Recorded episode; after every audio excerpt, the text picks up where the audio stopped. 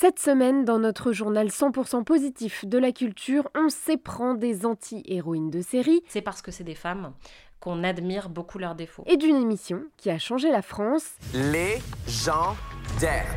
Paul McCartney, lui, s'éprend d'intelligence artificielle, tandis qu'une chanteuse pop américaine s'éprend, elle, de la France. Tout le monde aime les beaux personnages féminins sur le petit écran, mais en réalité, les plus beaux sont aussi les plus imparfaits.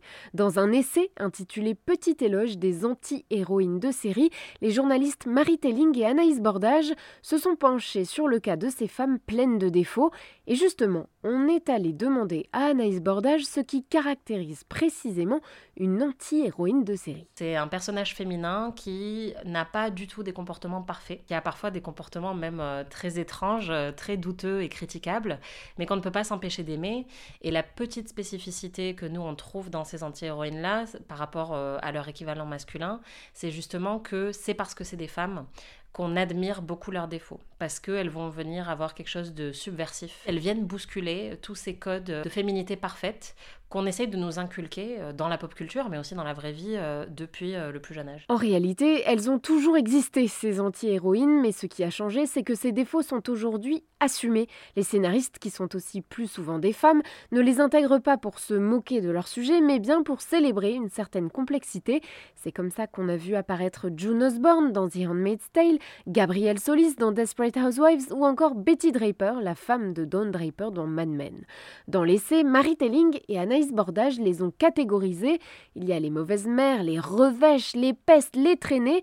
Et bref, on s'aperçoit que ces anti-héroïnes sont souvent révélatrices du sexisme de la société. Déjà la misogynie de beaucoup de scénaristes, puisque euh, quand on parle de Jen Lindley par exemple dans Dawson, euh, qu'on a classé dans le chapitre des traînées, c'est pas parce que nous on la considère comme une traînée, mais c'est parce qu'elle est vraiment écrite comme ça au tout début de la série euh, et que tous les personnages la qualifient eux-mêmes de traînée. Donc il y a quelque chose de, de révélateur en fait dans les mots qui sont employés pour décrire ces personnages au sein même des séries auxquelles elles appartiennent mais oui, c'est vrai que en fait, beaucoup d'insultes qui sont proférées contre les femmes sont des insultes qui n'ont pas d'équivalent masculin parce que c'est des manières de rappeler à l'ordre les femmes qui justement ne veulent pas obéir à toutes ces injonctions et qui ne veulent pas être parfaites. Et s'il fallait n'en retenir qu'une parmi toutes les anti-héroïnes, Anaïs Bordage n'hésiterait pas. En tout cas, la première qui m'est venue en tête quand on a commencé à, faire le plan du livre, c'était Nora Durst de The Leftovers et c'est celle qui conclut le livre. Je pense que c'est euh, peut-être mon personnage féminin préféré. Nora Durst, euh, c'est une femme qui est revêche, qui s'énerve tout le temps sur tout le monde, qui en même temps a une vulnérabilité extrêmement perceptible, qui a un rapport à la famille, à la sexualité, à son travail, à la vérité, qui sont absolument fascinantes. Pour moi, c'est le un des personnages féminins qui se rapproche le plus d'une vraie personne dans sa complexité. Petit éloge des anti-héroïnes de série, signé Marie Telling et Anaïs Bordage, est à retrouver aux éditions Les Pérégrines. Un grand retour cathodique est à prévoir le 30 juin. C'est votre dernière chance de nous impressionner avec un lip sync légendaire. L'émission Drag Race France revient pour une deuxième saison. Le principe est toujours le même. 11 drag queens s'affrontent en défilé pour déterminer qui est la reine des reines. Bonjour, bonjour, bonjour Bienvenue dans Drag Race France Showtime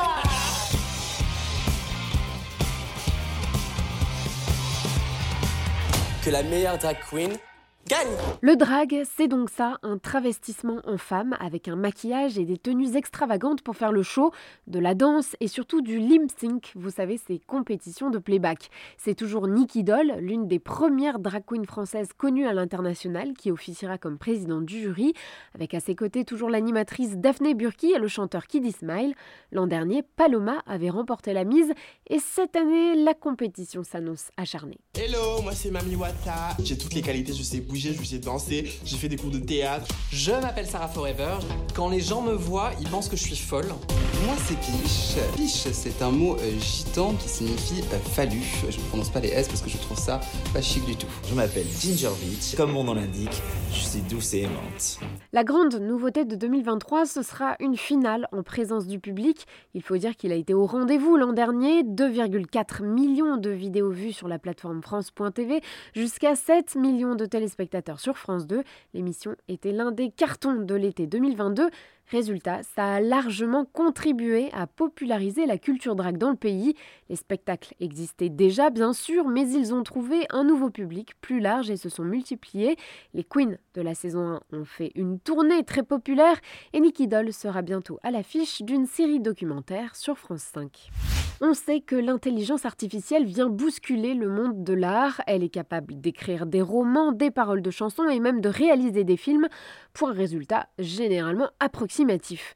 Et pourtant, l'un des plus grands noms de la chanson compte l'utiliser. Il s'appelle Paul McCartney.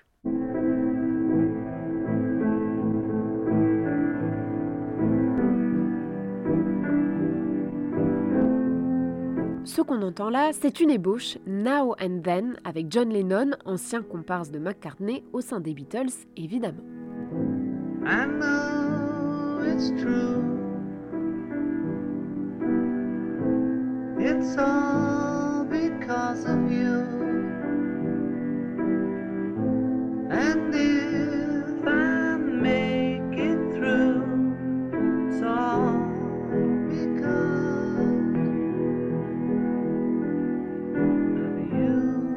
Et c'est probablement ce titre que McCartney, 81 ans quand même, aimerait finaliser grâce à l'intelligence artificielle. À vrai dire, cela a déjà été testé par le réalisateur Peter Jackson pour le documentaire Get Back, qui se penchait sur la création du dernier album des Beatles en 1969. Peter Jackson avait utilisé l'IA pour identifier les voix, les nettoyer en quelque sorte, les rendre plus audibles. McCartney compte faire la même chose, ce qui permettrait de ne pas recréer artificiellement la voix de Lennon. Le résultat est attendu pour la fin de l'année. Elle chante sans intelligence artificielle, mais animée par un amour de la France. La chanteuse américaine April March vient de sortir un nouvel album, April March meets Staplin, qui a donc été composé avec, logiquement, le duo Staplin.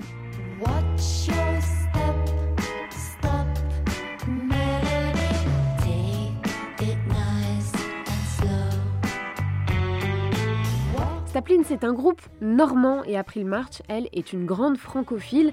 D'ailleurs, vous avez sûrement déjà entendu l'un de ses titres, une reprise de France Gall en anglais qui a fini sur la bande originale du film Boulevard de la Mort de Quentin Tarantino.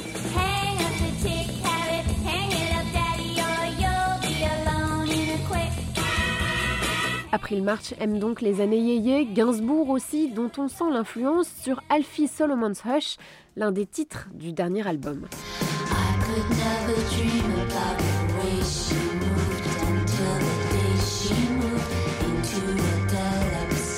Mais April March Meets Staplin n'est pas une simple ressucée vintage. C'est un peu nostalgique, certes, mais aussi très actuel, vivant, lumineux. Bref, c'est un très très bel album pour accompagner ce dernier journal de la culture. Merci à toutes et à tous pour votre écoute cette année.